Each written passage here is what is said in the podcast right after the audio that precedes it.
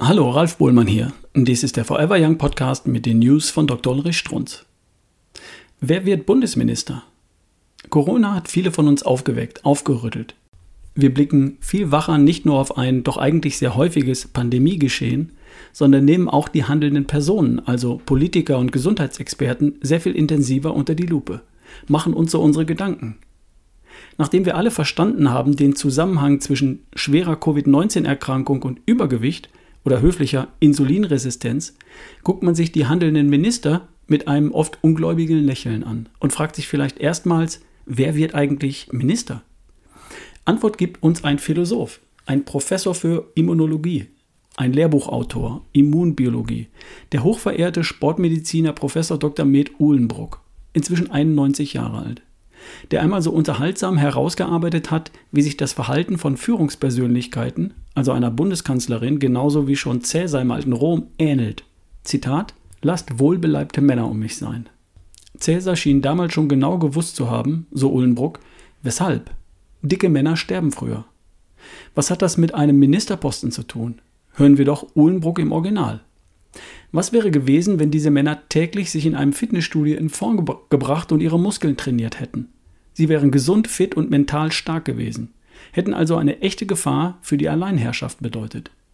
Sie hätten auch ein optimales Immunsystem gehabt, das heißt weniger Infekte und Fehlzeiten. Sie wären permanent sozusagen auf dem Sprung gewesen, Macht an sich zu reißen und das Ruder der Regierung zu übernehmen. So gesehen, weiter Uhlenbruck, macht der Wunsch des Machtinhabers Sinn. Das süße Leben samt Völlerei schuf Menschen, die einfach zu müde waren, um ihm gefährlich zu werden.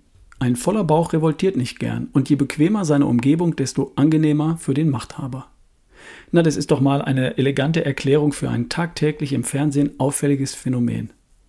Wenn ich den hochverehrten Herrn Professor Uhlenbruck, jahrzehntelang bekannter Marathonläufer, noch ergänzen darf, kugelrunde Menschen wirken freilich gemütlich. Vergleichen Sie den tüchtigen Altmaier, den so zutraulich wirkenden Kollegen Helge Braun. Bitte vergessen Sie nie, die bestimmen ihr Schicksal, ihr Leben.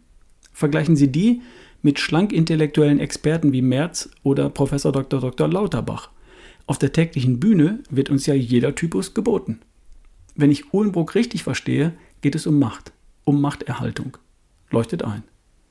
Diese Gedanken entstammen einem Artikel mit einer ganz wesentlichen Message dieses Nestors der Immunologie. Darf ich? auch wenn es sie ärgert? Alle Kraft, auch die geistige, geht vom Muskel aus. Und jede Form von Abwehrkraft gegen innere und äußere Feinde auch. Vielleicht sollte man älteren Herrschaften, die durch ihre Lebensleistung bewiesen haben, dass sie Recht haben, doch mal ein bisschen zuhören, wenn sie behaupten, nur die Muskelmasse macht's, dass wir gesund sind. Ab ins Fitnessstudio. Das war eine News von Dr. Ulrich Strunz, vorgelesen von Ralf Bohlmann hier im Forever Young Podcast. Bis zum nächsten Mal.